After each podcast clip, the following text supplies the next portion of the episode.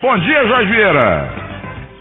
Cadê o Jorge Vieira? Alô, Jorge É Vieira. um prazer muito grande, bom dia. Tudo bem, Jorge Vieira? Bem, eu quero eh, desejar um ano feliz para você, para sua família, para toda a sua equipe e dizer que eu sou um admirador seu, acompanho você na entrada da Band News toda manhã, na televisão, então eu estou te acompanhando bastante. Meus parabéns pela, eh, pelos seus comentários, pela sua sensibilidade no futebol. Querido Jorge Vieira, esse nome histórico do futebol do Brasil, é claro, tá aí o hino do América. Esse hino que, na verdade, tocou mesmo pra valer. Quando o mais jovem técnico brasileiro a ganhar um campeonato importante como o Paulista, como o Carioca, 26 anos em 60. Jorge Vieira, tô errado, você é o técnico mais jovem de um campeonato importante do Brasil na história dos técnicos do país, Jorge Vieira? Não, não, tá certo. Eu começava ali. Por isso, eu me comoveu muito o convite do América agora, esse ano, do senhor presidente Reginaldo Matias, para eu ser diretor técnico do Departamento de Futebol Profissional. O América quer profissionalizar seu Departamento de Futebol e está começando por mim. E foi lá que eu comecei minha carreira como técnico. A maioria dos jogadores eram mais velhos do que eu. Então eu, eu comecei ali e tenho uma gratidão muito grande ao América. Ô, Jorge, muito obrigado pela audiência na Band News. Estamos de volta na Band News eh, FM amanhã com o Boy Chá, que é carioca aí como você. É, e, eu e realmente a audiência da Band News FM no Rio de Janeiro tá uma coisa impressionante. Eu tenho uma colega jornalista chamada Mariana Leão, por sinal maravilhosa. Ela fala que aí no Rio só dá Band News FM. Agora, Jorge, uma vez eu estava fazendo uma entrevista com você ao lado do, do, no- do Vanderlei Ribeiro, magrinho. Foi lá pelos anos 70, 80, e você sempre com esse jeito bom, bonachão teu, eu peguei, você era técnico do Palmeiras. Eu falei assim, ô Jorge Vieira, e o picolé? Não o picolé do São Bento Sorocaba, que hoje é de- delegado, não o picolé do Santos que morreu, mas um picolé que veio do Noroeste de Bauru. É. E ele tá lá dando um certo trabalho de indisciplina no Palmeiras. Eu fiz uma pergunta pra você, e o picolé? Como é que tá o picolé? Você xingou o picolé? Aí Não. o Vanderlei Ribeiro, o maciste, falou assim, você acabou com o picolé, o picolé mora em Curitiba. Você, eu, você sempre foi muito educado, então você xingou o picolé. Não. Você lembra disso? Lembro, o, o Picolé hoje é meu amigo, eu reencontrei-o em- no México. Ele hoje é empresário de futebol. Mas Não ele tem ainda residência, em, tem né? residência em Curitiba, mas vive vendendo jogador por aí. É, eu encontrei última vez em, eh, no México, na, em Puebla, ele estava lá. O que aconteceu foi que ele no Palmeiras, ele, nós viajamos para o Japão, ele estava sempre machucado, ele não jogou. E na volta ele ficou passeando no corredor do avião, brincando. Eu digo, mas você não está machucado, não podia jogar, tem uma extensão na coxa, como é que anda para lá e para cá, para lá? Dali eu mandei ele embora do Palmeiras, dispensei ele do Palmeiras. Grande jogador que era, mas comigo, ele, e eu sou muito sincero, sou muito franco, ele comigo não rendeu. E como não rendeu, eu sempre coloco a amizade fora do campo do meu trabalho dentro do clube. E e isso foi feito também com Sócrates, que começou comigo. Eu puni várias vezes o Sócrates no Corinthians, capitão da seleção, capitão do Corinthians. Mas dentro do, do, do meu trabalho é uma coisa, a amizade fora é outra coisa. E o Picolé é um excelente rapaz, educado, mas naquela época ele não queria nada. Sem dúvida. Agora, então vamos fazer o seguinte: bota de novo o Everton Macei, o hino do América, na opinião de muita gente, o mais bonito do Brasil. Foi o Lamartine Babo que fez, né? É. Agora, então eu vou citar, porque nós vamos parar em 1960. Eu cito o jogador e você diz se o cara tá vivo ou não. Goleiro Ari, Faleceu, Pompeia, faleceu, Jorge, está vivo, Djalma Dias, faleceu, Wilson Santos, faleceu, Ivan, faleceu, Amaro, está vivo, João Carlos, está vivo, Calazans, está vivo, Quarentinha, faleceu, Antoninho. Está vivo. E Nilo. Faleceu há 15 dias atrás. Morreu Nilo? Morreu. Ai meu Deus, eu não pus no meu site essa história, não sabe onde morreu Nilo aí no Rio? É, em Nilópolis, ele morava em Nilópolis. E na minha sessão que se levou de miltonarios.com.br há uma foto no Maracanã tirada em 2006 em que estão você, Jorge Vieira, Nilo, Jorge e o Antoninho. É, você precisa foi- clicar aí no, no Nilo, no Antoninho, você vai ver você com a turma do América e os remanescentes.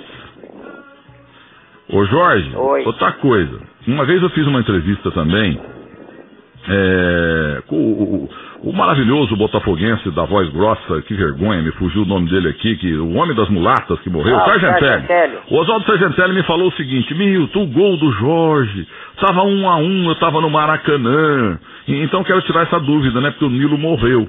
Então ele falou que o Jorge bateu a falta, e o, e o Castilho soltou e o Jorge co- continuou. O cara bate a falta e para. E continuou correndo, foi lá e fez o gol. Mas não, agora eu soube que quem bateu a falta foi o Nilo. Foi o Nilo ou foi o Jorge? É, a falta foi pelo lado direito na intermediária. Quem bateu a falta foi o Nilo.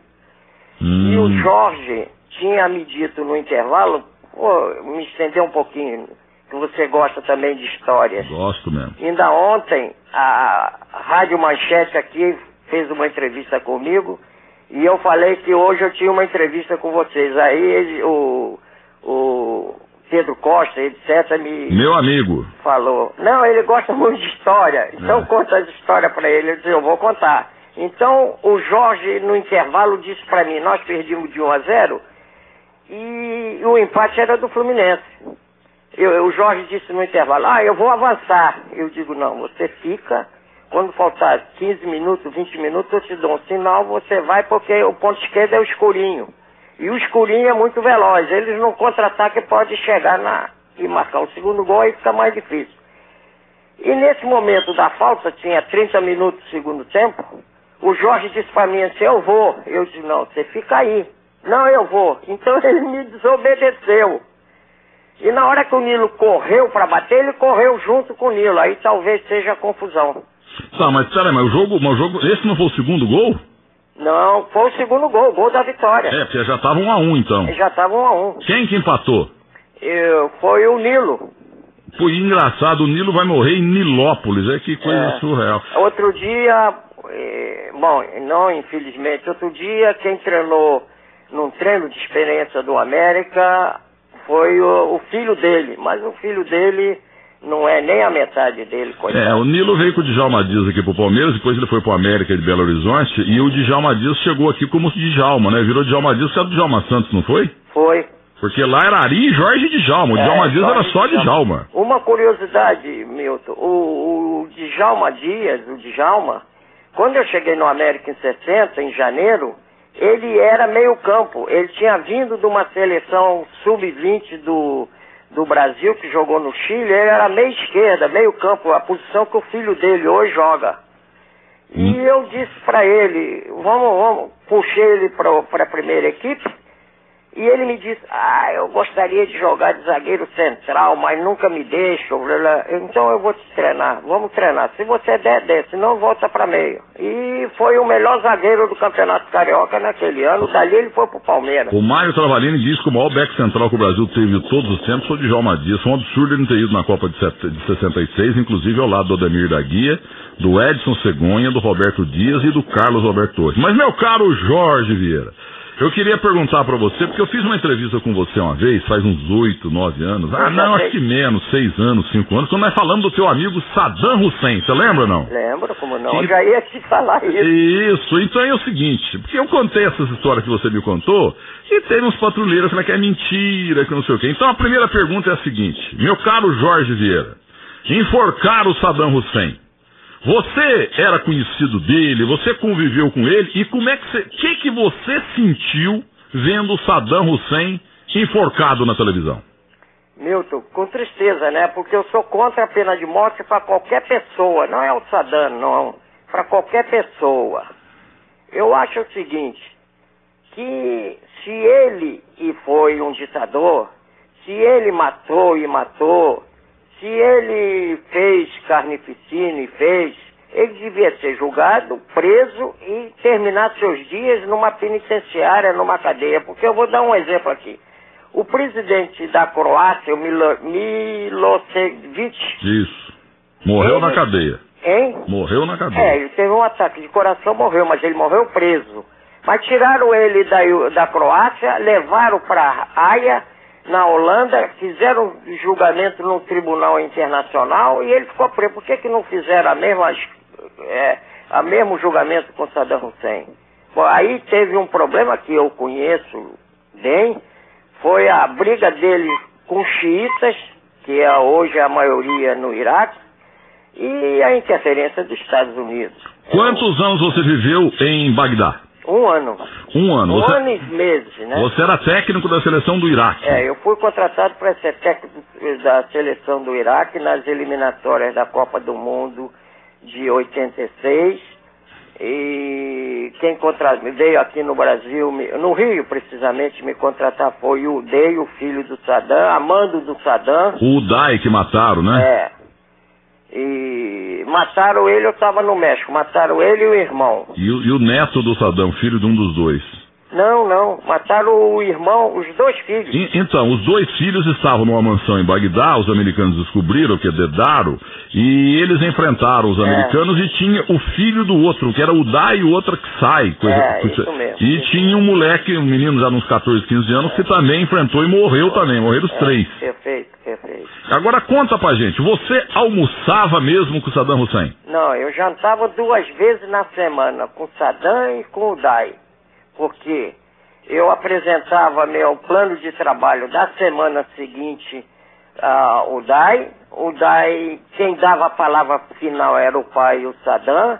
E ele queria ouvir de minha viva, da minha voz, de viva voz, a, a minha, meus argumentos sobre viagem, sobre material, sobre necessidade, sobre convocação ou não, ou, ou corte de algum jogador, porque os jogadores na época que, está, que eu estava lá eram semiprofissionais. Eles eram funcionários do governo, de alguns ministérios da defesa, da educação, outros estudavam educação física, outro era engenheiro, outro era capitão do exército, e ganhavam mais um, um trocadinho como com, na seleção. Então o Saddam queria saber se eles estavam produzindo, se eles estavam, se eu queria modificar, porque quando eu cheguei lá, o treinador que preparava a equipe para as eliminatórias era um inglês.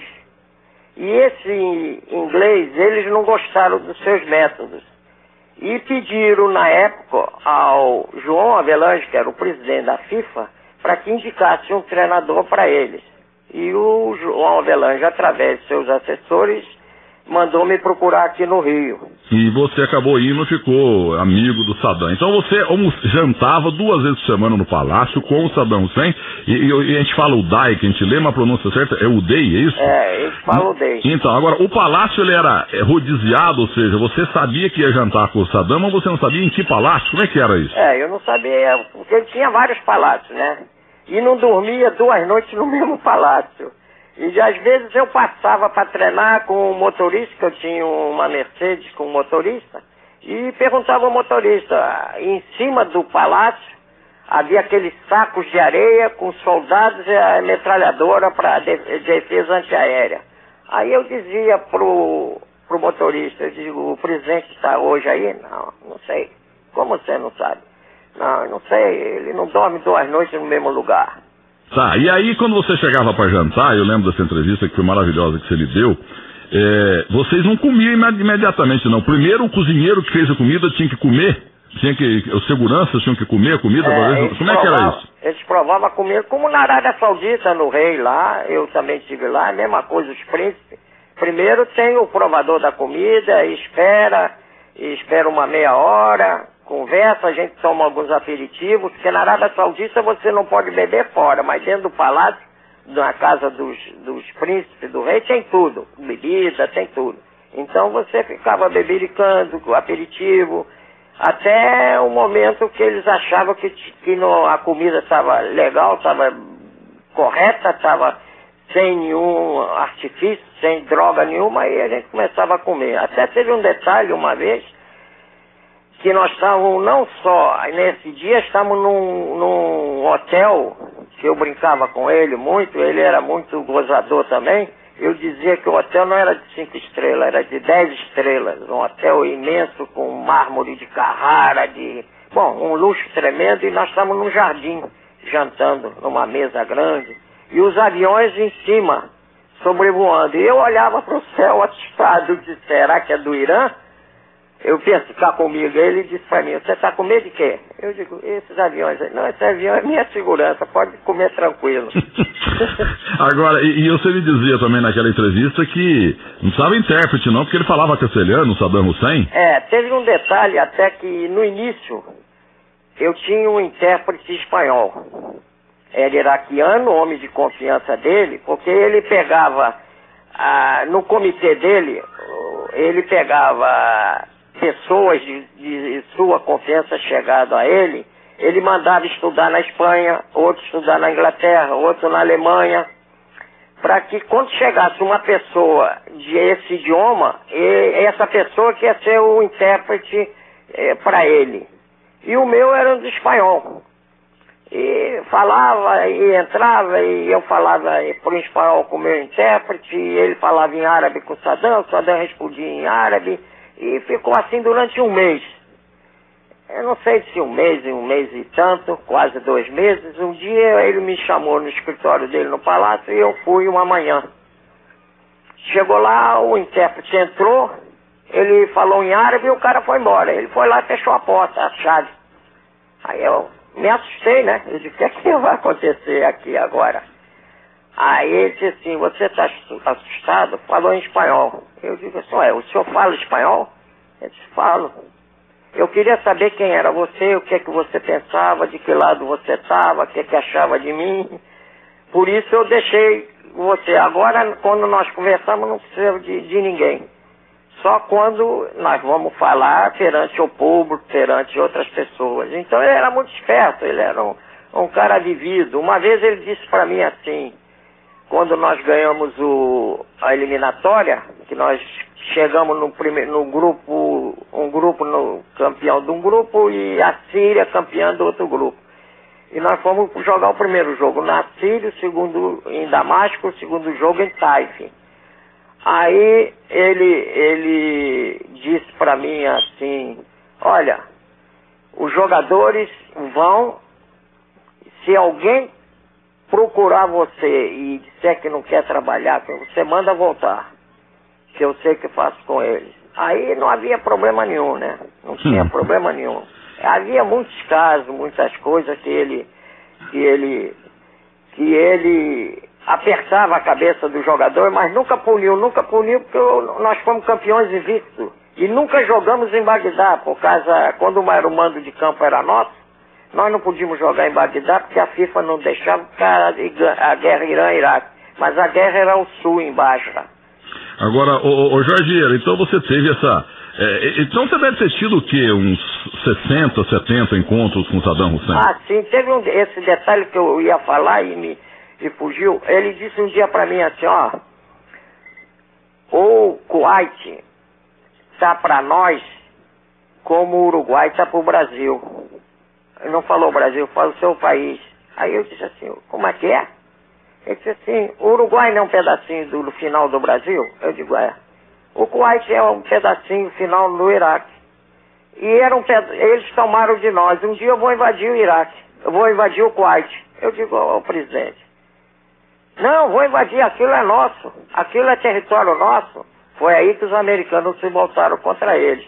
Em 88 eu estava no México. Fui campeão na América do México, que não, há 25 anos que não era campeão, eu fui, fui logo campeão.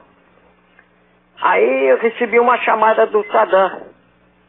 Aí eu digo, ué, como é que o senhor descobriu meu telefone? Ele disse assim, ah, eu não descubro o que eu não quero. Falando espanhol comigo. Aí ele disse, olha, eu quero que você volte aqui para o Iraque treinar a seleção nas eliminatórias da Copa do Mundo de 90. E me veio essa história de invadir o Kuwait, que ele dizia que um dia ia invadir. Ele invadiu em 89, isso era 88. Eu vou fazer o seguinte, eu vou depositar um dinheiro na sua conta nos Estados Unidos e em agosto, você, isso era maio, final de ju, maio para junho. Acaba o campeonato aí, você vem para cá em agosto, que aí nós acertamos o salário comigo, não tem problema. Eu sei que o senhor não tem problema, mas eu não posso ir. Eu, aí eu tenho já um contrato com a América aqui, renovei o meu contrato. Não, amanhã eu vou ligar para o Ascarga, que era o dono da televisão e já faleceu. Eu vou ligar para o Ascarga, o presidente da, da Televisa, E vou dizer para ele te liberar para você vir para cá. Só, se ele se eu conseguir, tudo bem, mas é muito difícil. Ah, porque os jogadores estão pedindo para você voltar. Tá bom, mas o senhor, eu, eu, acho que é difícil. Aí ele desligou, eu liguei imediatamente para o Ascar e o presidente, por favor, ele vai dizer isso, mas eu penso que ele, daqui a pouco ele vai invadir o, o Kuwait e vai dar uma guerra e eu não quero estar lá no meio da guerra. E você foi o primeiro homem do mundo a saber que o Saddam Hussein queria invadir o Kuwait, da mesma forma que ele mostrou, lendo a entrevista que você me deu, que ele mostrou no, no, mapa da América do Sul, Uruguai e Argentina, ele sugeria que o Brasil tomasse conta daqui também desses é, países. Igual... É isso, assim, é isso aí, é, lá, aquilo lá era um pedaço do Brasil. E deu a entender que o Brasil era frouxo. Então, ô, ô, ô, Jorge, eu vou contar uma coisa para você, do fundo do coração, até o Weber Lima, que hoje um, era um, um, apenas um estagiário, começando a carreira, e era meu produtor no rádio aqui em São Paulo, quando eu fiz aquela entrevista com você, e ele acabou de me ligar emocionado aqui, ele trabalha na Rádio 105 FM, um grande jornalista hoje, querido Weber Lima, e vou me confessar aqui, vou confessar o microfone da Rádio Bandeirantes, Jorge, que você está me emocionando, sabe por quê? Porque eu estava de férias, e quando mataram o Saddam Hussein, é, e eu não entro no mérito da questão, mas quando eu vi aquele homem sendo enforcado, eu fiquei pensando no Jorge Vieira. Porque eu tô, eu tô na área já há quase 40 anos no rádio, principalmente no rádio, mas agora também na televisão e outras mídias. Uma das entrevistas mais deliciosas que eu fiz na vida, graças a esse Weber Lima que ligou para você, como hoje o Frank Force aqui na Bandeirantes ligou, foi com você, Jorge Vieira. Porque você me contou essa história do Saddam Hussein, e eu coloquei essa história no meu blog. Eu estava no mato, lá em Guaxupé, na, no, no, meu sítio, e lá não tem computador, não tem nada, e eu ditei para um funcionário maravilhoso que eu tenho chamado Rogério Micheletti essa história e botei no meu blog. E teve patrulheiro ordinário, vagabundo aqui em São Paulo, que andou espalhando que essa minha história do papo do Jorge Vieira com o Saddam Hussein, que era mentira. Então você contando isso, e eu não sei perguntar, você acabou, eu estava esquecendo de um detalhe e, e, e, contou a história do Saddam mostrando o mapa da América do Sul e falando do Uruguai, me enganei até em relação à Argentina. Então você me emociona porque o cachorro sem vergonha que me chamou de mentiroso deve estar com o rabo no meio das pernas não. agora, viu? E tem outra coisa, há dois ou três dias atrás me ligou um rapaz, um um redator-chefe do Lance, da revista, do jornal Lance. Aí ele disse assim, eu queria falar a respeito do Saddam. Eu digo assim, ah, o que que houve? Não, porque eu falei com o doutor Runco, o médico da seleção brasileira, e o doutor Runco foi eu que o levei para como médico da seleção do Iraque. E o doutor Runco diz que maiores detalhes do Saddam, quem mais convivia com o Saddam e com o Day era você. Por isso eu estou ligando para você que ele me deu o seu telefone. Não tem problema. Aí eu esclareci essas coisinhas, porque eu é que convivia mais, eu que era o chefe da comissão técnica, e eu é que tinha mais convivência. Tem até uma vez que nós íamos jogar com os Emirados Árabes nas eliminatórias. E os Emirados Árabes eram treinados pelo Parreira. E antes os Emirados iam jogar em Taif com Bahrein, na Arábia Saudita. Aí ele mandou me chamar 11 horas da noite. Eu estava dormindo, o dia seguinte tinha treino pela manhã. Aí a segurança foi lá, não, tá, o homem está mandando te chamar, o presidente quer te chamar. Eu estou falando do homem que nós usamos esse termo aqui. Aí eu disse, mas é, para você jantar, eu disse, mas eu já jantei. Ele disse assim, não, mas eu, ele está chamando, temos que ir. Aí eu me aprontei de si e fui para lá. Aí ele disse assim, quinta-feira joga Bahrein e, e Emirados Árabes. Eu sim, senhor. Daqui a 15 dias nós vamos jogar com os Emirados. Sim, senhor. Você quer assistir o jogo Bahrein e Emirados? Quero, sim, senhor. Aí ele disse assim, então eu vou com você, quarta-feira, às 6 horas da tarde. Tudo bem. O senhor vai? Vou. Então tá bom, vamos no meu jatinho. Tá bom. Era um jato executivo pequenininho para 10, 12 pessoas, circulação, fotógrafo, tudo dele. Aí quando chegou quarta-feira, eu estou dormindo, 5 horas da manhã, me acordam. Aí eu digo assim, o que é que houve? Não, vamos para o aeroporto. Pô, mas o horário de saída é, é seis horas da tarde. Aí ele disse, não, não, tá agora, vamos para o aeroporto. Aí eu fui para o aeroporto. Pô, Aí chamei o intérprete, o intérprete disse assim, Pô, eu também não sabia, levanta, me levantaram da cama, eu, no, na cama com a minha mulher, entraram na minha casa, me levantaram, me, levam, me trouxeram para aqui. Eu disse, mas o que que houve? Não, quando o homem diz seis horas da tarde, é seis horas da manhã. Quando ele disser da manhã, é da tarde. Ninguém pode saber o horário certo. Bom, é, e aí? Aí ele não apareceu, nós viajamos. Viajamos no jatinho dele com fotógrafo, com todo mundo, tripulação dele. Quando tinha uma hora, eram duas horas de voo de, de Bagdá a Taif. Quando estavam na viagem, no meio da viagem, uma hora, veio o intérprete com o comandante do avião. Aí para em pé assim no corredor do avião, me chama e diz assim, nós estamos regressando a Bagdá. Eu digo, ué, vai regressando. Quanto falta para chegar lá? Uma hora. Mas por que, que vai regressar?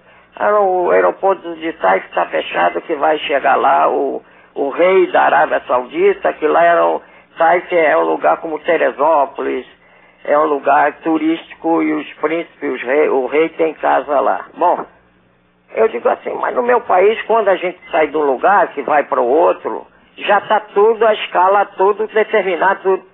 Ele disse assim, mas você não está no seu país. O comandante me respondeu. Aí voltamos. Voltamos, chegamos no aeroporto, ficamos tomando chá, aquela comida, bebida deles, tomando chá, e eu olhei quem chegou lá. Yasser Arafat. Chegou baixinho, chegou cheio de Mercedes, segurança, entrou no avião que eu estava, que era o avião do Saddam, para levá-lo para o seu país, para ele, para ele. E quer dizer, o avião que retornou para pegar o, Iaçarafá. E nós fomos em outro voo, no mesmo dia, para o outro lado. Agora, meu caro Jorge Vieira, você que foi então o primeiro cara do mundo a saber que ele que pretendia, logo, logo, e cumpriu a palavra dele, invadir o Kuwait, quer dizer que ele achava que o Brasil era frouxo, e o que, que ele falava do Brasil? Ele estava analisando no mapa da América do Sul os vizinhos nossos aqui, Paraguai, Argentina e Uruguai? É, ele conhecia bem, ele conhecia bem tudo, uma geografia, ele era um cara muito esperto, muito inteligente, muito sagaz, gozador às vezes quando tinha. Ele, ele só fumava puro a, de Havana cubano, só andava no, no maior traje, na maior roupa francesa. A família dele vivia em Paris, não vivia em Bagdá, a mulher e tudo. De vez em quando ele ia incógnito a Paris ninguém sabia, ele ia e voltava e ninguém sabia, né? Que ele ia com segurança, com tudo. Ele tinha uns caras parecidos com ele que iam em eventos como se fosse ele, mas não era ele nada, né? É, tinham umas pessoas que enganavam. Mas a gente já sabia. Uma vez eu tô aí, eu, eu, quando eu voltei, eu voltei para, não sei se para o Corinthians ou se para o Palmeiras. E eu estava aqui no Santos Dumont, no, no aeroporto, sentado, esperando a ponte aérea, aí veio caminhando um senhor. Porque quando o Brasil foi, o, o, o Iraque classificou, eu fiquei lá ainda um mês de férias. Depois voltei para o Brasil com esse. Aí foi 19 de novembro. até estou dando datas para pessoas se pensar, perguntar o, o general Werner, que era o embaixador do Brasil lá na época, estou dando nome aos bois. Se alguém disser que isso é mentira para você, Aí teve o estiamento da bandeira do Brasil no 19 de novembro, que é a data da bandeira. E eu fui escolhido para hastear a bandeira. E ficou marcado, eu fiz muitos conhecimentos lá, amizade. Aí eu estou sentado, vem um senhor andando e diz assim para mim, lembra de mim? Ah, mais ou menos, que a gente conhece tanta gente, ele diz, mais ou menos, por educação, mais ou menos. Não lembra não. Eu era o que fazia refrigeração no metrô de Bagdá. Aí eu digo, ah, agora você, eu encontrei você no dia da hasteamento da bandeira do Brasil na, na embaixada. Tá, sim, sim. A minha empresa é que tinha um contrato com eles. Aí ele diz assim para mim, mas não era metrô não. Eu digo, é, não era metrô? Não, era o bunker do Saddam Hussein que eu estava refrigerando. Ele estava se preparando para invadir o Kuwait. ô Jorge, ô Jorge. Os americanos jogavam as bombas, mas nunca pegava ele. Eu tô, eu tô lendo aqui o, algumas mensagens que chegam do Vitor Augusto Salmeron de Faro, de Aracaju, Sergipe. Está dizendo que está ouvindo a melhor entrevista que ele ouviu na vida dele. E eu tô, há pouco eu entrei no meu próprio blog aqui do UOL, miltoneves.com.br barra blog, onde tem isso lá, ainda Saddam Hussein e Jorge Vieira. E eu, eu coloco também mensagem, ao contrário de outros blogueiros aí que só põem elogio, os caras me metem o pau, eu coloco lá. E alguns estão dizendo assim, eu não sei quem que é mais bobo, é, o Jorge Vieira que inventou essas histórias, eu que estou lendo essas besteiras, ou então você que publicou essas besteiras. E outro está dizendo, é cascata do Jorge Vieira. Outro está dizendo, isso é tudo mentira. Então, eu estou emocionado e feliz de ouvir você, porque você, como o próprio Weber Lima estava me dizendo aqui, você deu uma entrevista sensacional, como essa minha, mais ou menos uns 5, 6 anos, contando essa sua proximidade, porque eu, você como técnico presidente. E falaram que era mentira, eu cara. Eu não sei por que que falam, é? eu não posso provar. É, certo. Eu, eu, eu tive lá. O doutor Runco que foi o médico da seleção lá e é o médico hoje da seleção brasileira, mandou me procurar para eu contar para alguns jornais isso. Outro dia eu estava num coquetel aqui no lançamento de um livro de esporte e aí me ligaram de Brasília da Reuters, um senhor inglês, me perguntando se eu podia falar sobre Saddam Hussein. Quer dizer, o representante da Reuters em Brasília de um conceituado, uma agência conceituada aqui lá na Inglaterra, no Brasil, ele me, me procurou para ver se eu dava alguns detalhes antes da morte do Saddam. Eu não tenho, eu, eu nem gosto de falar nisso, porque quando eu, eu, eu vejo a imagem do senhor sendo enforcado, me dá tristeza. Eu acho que matar as pessoas eu não é da minha índole. Agora, que é que eu posso fazer? Olha aqui, ó, o Eduardo Zago, que é massagista de Mauá, é, massagista quiropraxista. Ô, oh, Mirtão, estou adorando essa entrevista com o Jorge Vieira. E o cachorro que falou que você é mentiroso, o pau nele. Você é o cara mais verdadeiro do mundo. Parabéns, maravilha. Feliz no novo. E se o Jorge Vieira precisar de massagista, me liga. E o outro aqui, chamado João Bergomas, é, Lembro-me da entrevista anterior. Ela agora foi superada. Sensacional. O invejoso deve estar se contorcendo. Agora, uma outra coisa que você me falou naquela primeira entrevista, que me chamou muita atenção, e o Ever Lima, que era o produtor à época, me lembro aqui. Como é que era a história do, do Day, né? Quer dizer, aquele irmão, o filho dele e o outro irmão. É verdade que eles saíam num, num carro, assim, olhando pelas ruas, pelos shoppings, assim, as mulheres bonitas do, do, do, do Iraque. E aí falavam, quero essa, quero aquela, quero aquela. E eles pegavam quem queria. Como é que funcionava é, esse negócio? Eles, eles, tinham um grupo de, de jovens, de, nós aqui chamamos de playboy, né? Hum. E eles eram muito jovens, eles jovens. O, o, o Day, ele, ele tinha vários carros. E uma vez eu disse para o intérprete assim, que coisa, hein? Isso aqui é um país de ditadura, assim, assado e ele anda de Rolls Royce, anda de Mercedes, anda de Ferrari, tinha carros do ano. E ele ia onde nós treinávamos, ele, ele não aparecia logo, ele ia por trás, parava o carro e ficava vendo se nós treinávamos, quem treinava, quem não treinava. Aí uma vez eu disse ao, ao intérprete assim, escuta, aquele ali não é o carro do Day? Ele disse assim, é, não, não, não se volta não, é ele mesmo. Ele está vendo se nós estamos trabalhando. Eles viajavam, eles vigiavam assim, né? E eu disse, eu disse, um dia eu disse a ele, escuta, mas por que, que ele cada dia é um carro? Que, que mordomia é essa? Você não fala não, que você está do lado do governo, não pode falar nada não. Ele andava, ele tinha umas mordomia tremenda. E ele, ele, aí vai um detalhe que essas pessoas dizem que está mentindo. Ele era mais violento, era mais sanguinário, era mais carrasco do que o próprio pai. E havia uma história lá que dizia, quando um segurança não, não, não, não obedecia não, às suas ordens, então ele mandava tirar nas pernas do segurança para ele ficar incapaz durante algum tempo. Servir de exemplo. Então, e o pessoal fala, o Saddam Hussein morreu e não viu o Brasil invadir a Argentina e nem Uruguai, diz o Jair Melo. Não. Alguns anos atrás não. o Bush deu corda pro Saddam e hoje enforcou ele não, com a quem, mesma, Beto quem, Gali. Peraí, quem deu corda ao Saddam não foi o, o, Bush, foi o pai do Bush. Bush pai, é. Quando? Quando ele ganhou a primeira guerra, ele tonteou o Saddam e não soube ir pra Bagdá. Se tivesse ido pra Bagdá, derrubava Não, o Saddam. Quando, quando a guerra, mais um detalhezinho para essas pessoas dizem que é mentira, que você está fazendo uma coisa mentirosa. Quando o, a, a, a guerra Irã-Iraque, o, o pai do Bush, o atual, o pai dele, o presidente da, da- da- dos Estados Unidos, ele é que armava o Iraque. Os Estados Unidos armavam o Iraque e o Brasil também, com a ingesa de São José dos Campos. Ah, o, a- o Brasil, uma vez eu, eu fui na embaixada conversar com o senhor embaixador, eu perguntei, o senhor, o senhor é de carreira? Ele disse, não, sou general do Exército, general Werner, ainda está vivo. Aí eu disse, mas o senhor é general do Exército? Sou. Aí ele disse para mim, eu estou aqui para vender arma para o Iraque na guerra.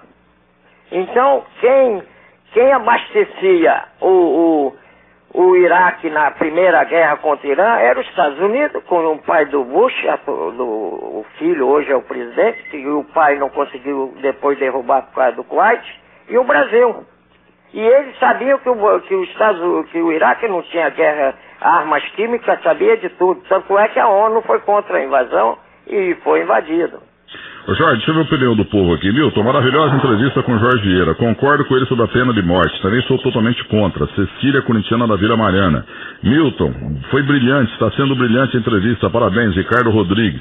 Pergunte ao Jorge se ele teve vontade de se falar com o Saddam quando ele estava preso. Aldo, torcedor do Timão de São Miguel. Ele não dava, né? Ninguém falava com o homem, nem a imprensa americana conseguiu, né? Porque o George Bush não deixou. Você já pensou o que, que não falaria o, o, o, o Saddam do Bush, não? Porque o Bush também é outro prêmio Nobel da Guerra, viu, Jorge? É, eu, eu quero até dizer uma coisa, as pessoas que falaram que se ele não teve tempo de invadir o Uruguai e Argentina, ele nunca pensou nisso, ele só deu um exemplo. Ele disse para mim assim, o Uruguai está para o Brasil como o Kuwait está para o Iraque. Ele deu um exemplo. Um dia eu vou invadir o Kuwait.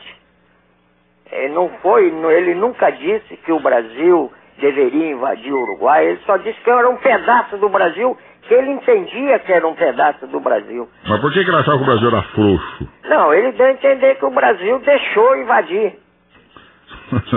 o Brasil pegou foi um pedaço do Paraguai, né, O, o, o, o, o frouxo, eu, fui eu que estou dizendo. Hum. Ele nunca disse que foi frouxo. Eu é que estou dizendo que ele deu a entender que o Brasil deixou invadir. Perde, perdeu, não deixou invadir, perdeu um pedaço da sua terra. E como ele disse, eu vou um dia. Aí é que voltou a ira dos Estados Unidos contra o Saddam. Porque se ele, ele não tivesse feito essa invasão, nunca teria acontecido nada, eu creio.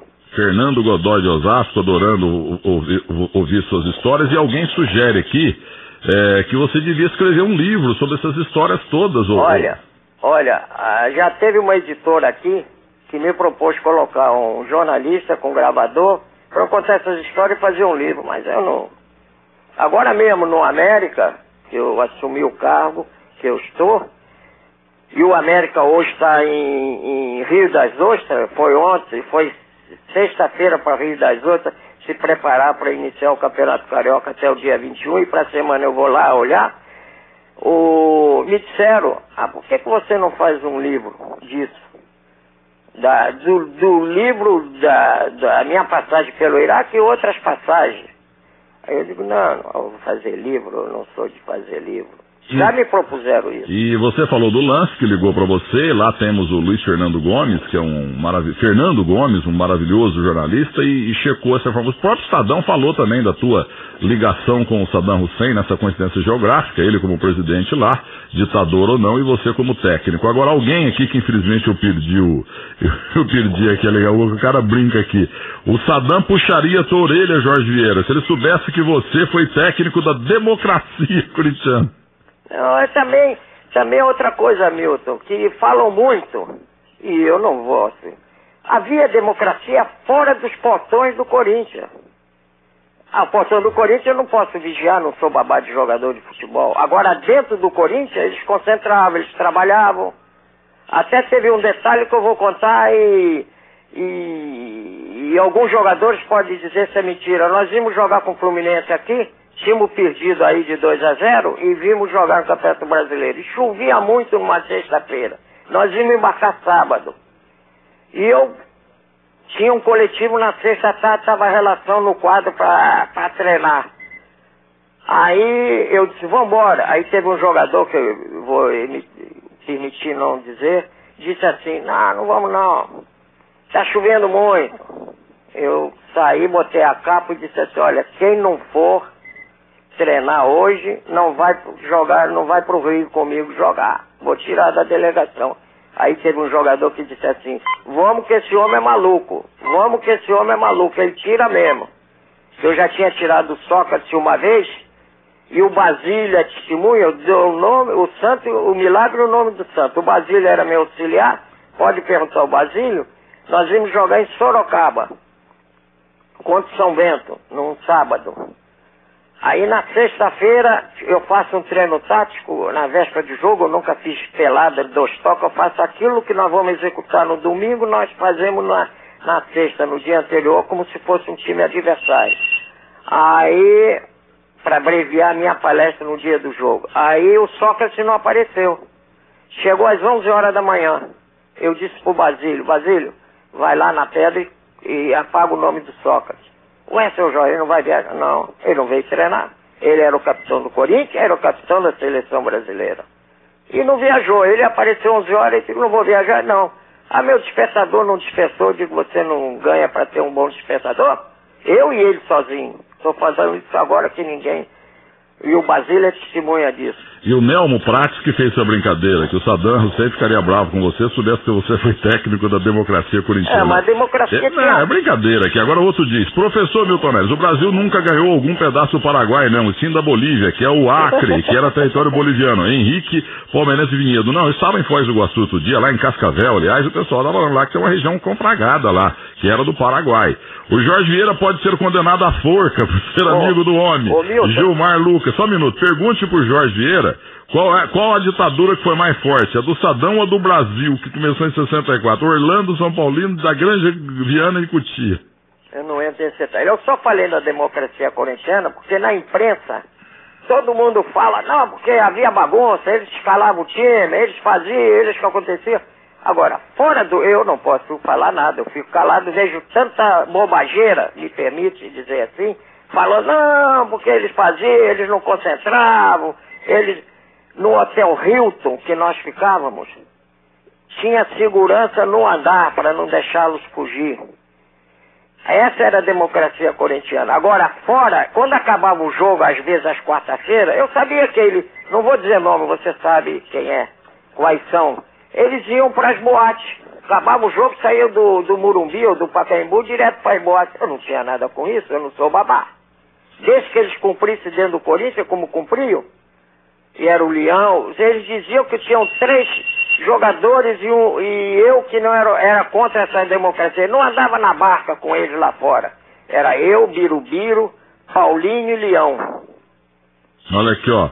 Para quem viveu em palácios e enfrentou o Saddam, ou, ou conviveu com o Saddam, treinar Casa Grande e o filósofo Sócrates era fichinha. Haroldo Soares. É que tá todo mundo gostando aqui.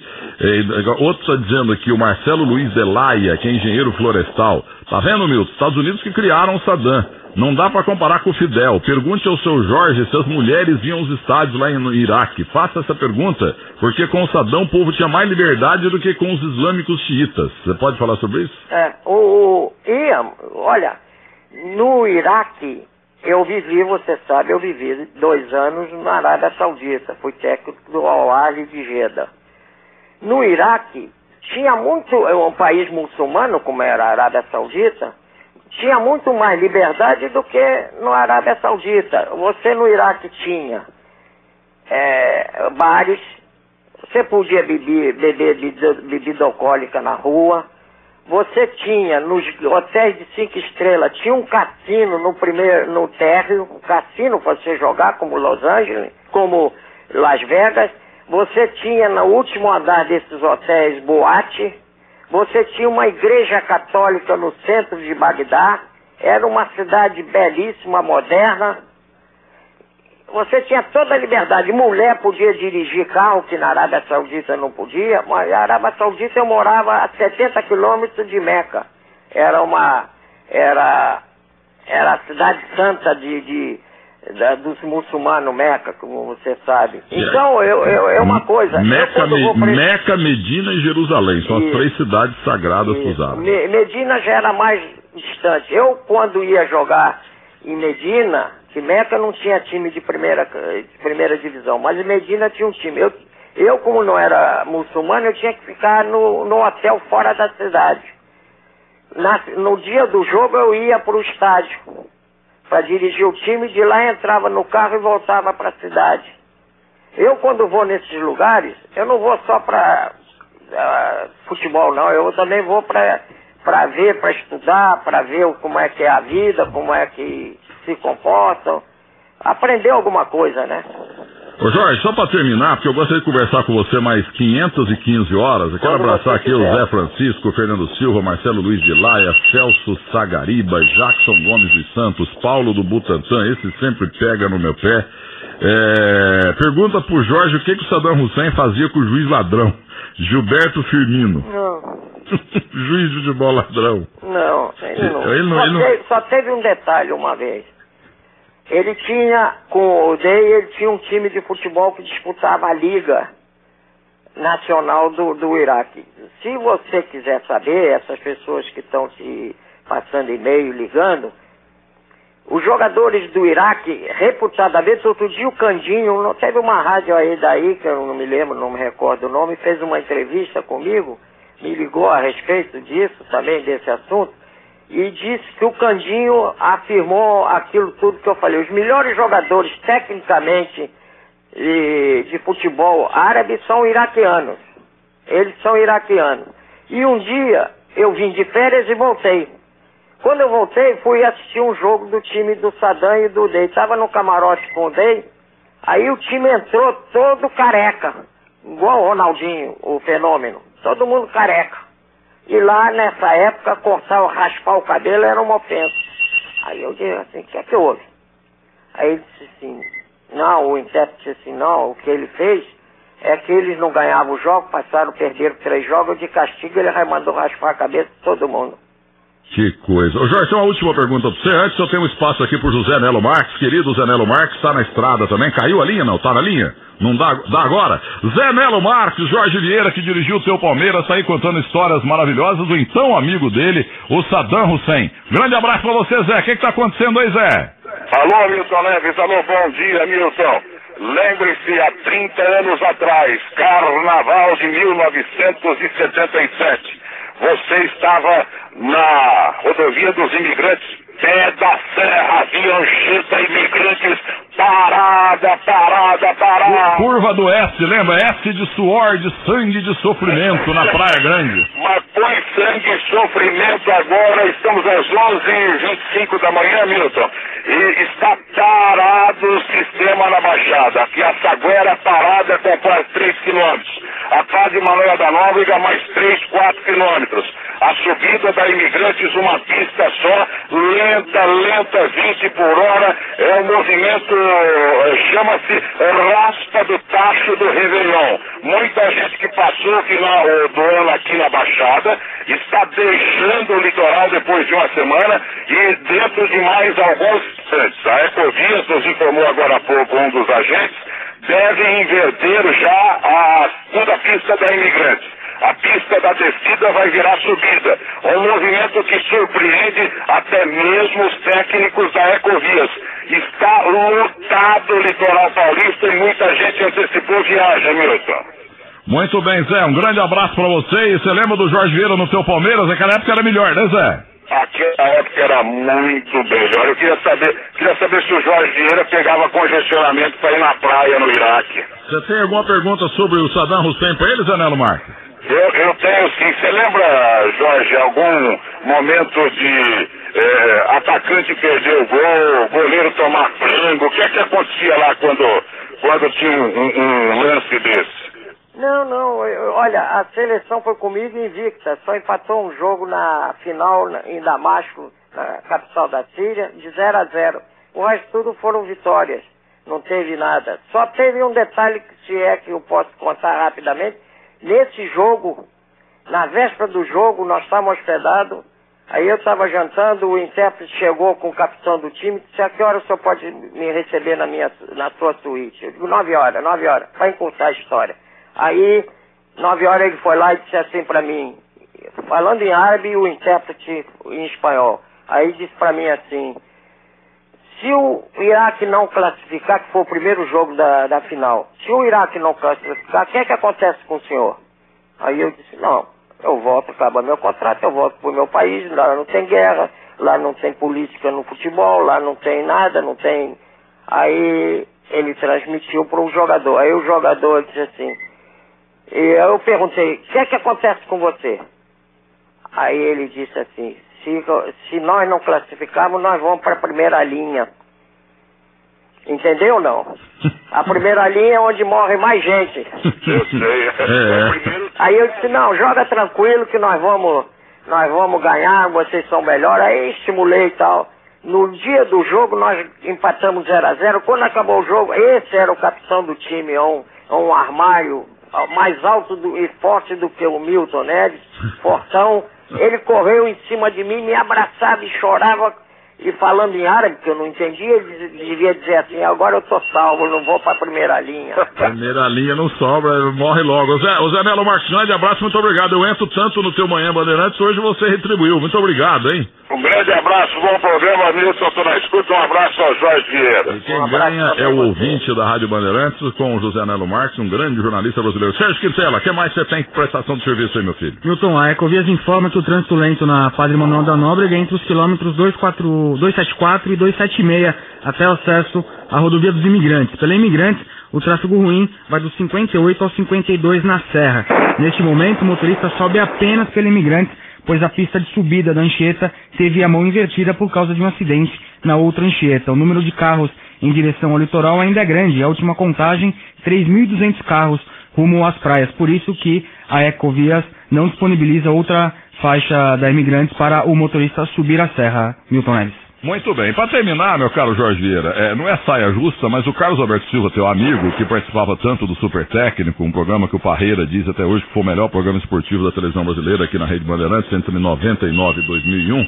Ele me contou que lá no Oriente Médio, ele foi técnico por lá também, eu não sei se na Arábia Saudita, Kuwait, Emirados Árabes, sei lá onde, é, que acontecia o seguinte, que tinha um goleiro gay. Goleiro era bom pra burro. Mas o goleiro era apaixonado pelo back central. E o back central não jogava nada. Aí ele pegou, tirou o back central, que era o namorado do goleiro, e o goleiro, que era o melhor do time, destrambelou a, a frangar. Enquanto ele não pôs o back central namorado do goleiro de volta, o goleiro não voltou a pegar a bola. Com você já aconteceu coisa parecida não? Aconteceu na, na Arábia Saudita. E eu vou citar o milagre o nome do santo outra vez. Pergunte o Zenon. O Zenon estava comigo, ele sabe disso. E nós dois gozamos. Chegava o quarto zagueiro, o lateral esquerdo, de mão dada, todo treino. Aí o Carlos Alberto falou, mas o Beck central era muito ruim, mas era bonitão. E o goleiro, que é o melhor do time, era apaixonado pelo Beck. E ou ele jogava o Beck ou ele não pegava nada. Eu tive esse, esse no Al Arli, em Jeddah.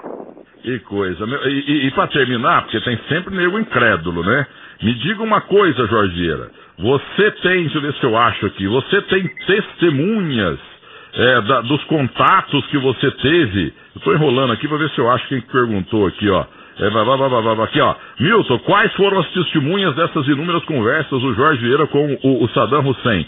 Flávio Corintiano de Jacareí. Quem que jantava junto, sei lá, do teu staff lá, preparador físico, médico e tal? Como é que era? Às vezes jantava o Runco. E, e às vezes, às vezes não, era sempre o intérprete, o Day, que já faleceu, e o Saddam, que faleceu. É, você acha que algum ditador vai ter testemunha do que ele fala, do que ele. é, na privacidade dele? É claro que não. Eu pergunto se o, se o Fidel, agora com a doença dele, alguém diz alguma coisa. É, realmente é complicado. Aliás, o meu amigo Edu Zebini passou a nona lua de mel dele lá em Cuba e não viu nem sinal do Fidel Castro, mas também não estava preocupado com o Fidel Castro. Meu caro Jorge Vieira, vou dizer uma coisa pra você, rapaz. Depois de velho, a gente ainda consegue fazer alguma, alguma coisa que, que agrade o torcedor, o ouvinte e tal, porque eu tô me sentindo aqui um juvenil ouvindo suas histórias, porque o, o, o, nosso amigo aí do Rio, presidente da Associação dos Coisas Esportivos do Rio, não é? O, o, Pedro? É, o Pedro Costa. Pedro Costa. E ele falou que eu gosto de história e gosto mesmo. Inclusive, eu peço a você que entre na sessão que te levou do site miltonaires.com.br, que nas páginas do, do Nilo, é, do Antoninho e também do Jorge, lateral direito, aparece você, Jorge Vieira. Recentemente no Maracanã vocês foram lá e eles colocaram a camisa do América, campeão carioca de 60, e desse time aí de 60 tão maravilhoso, tão inesquecível, praticamente todo mundo já morreu. Meu caro Jorge Vieira, suas histórias são maravilhosas, estou esperando o teu livro, tá bom?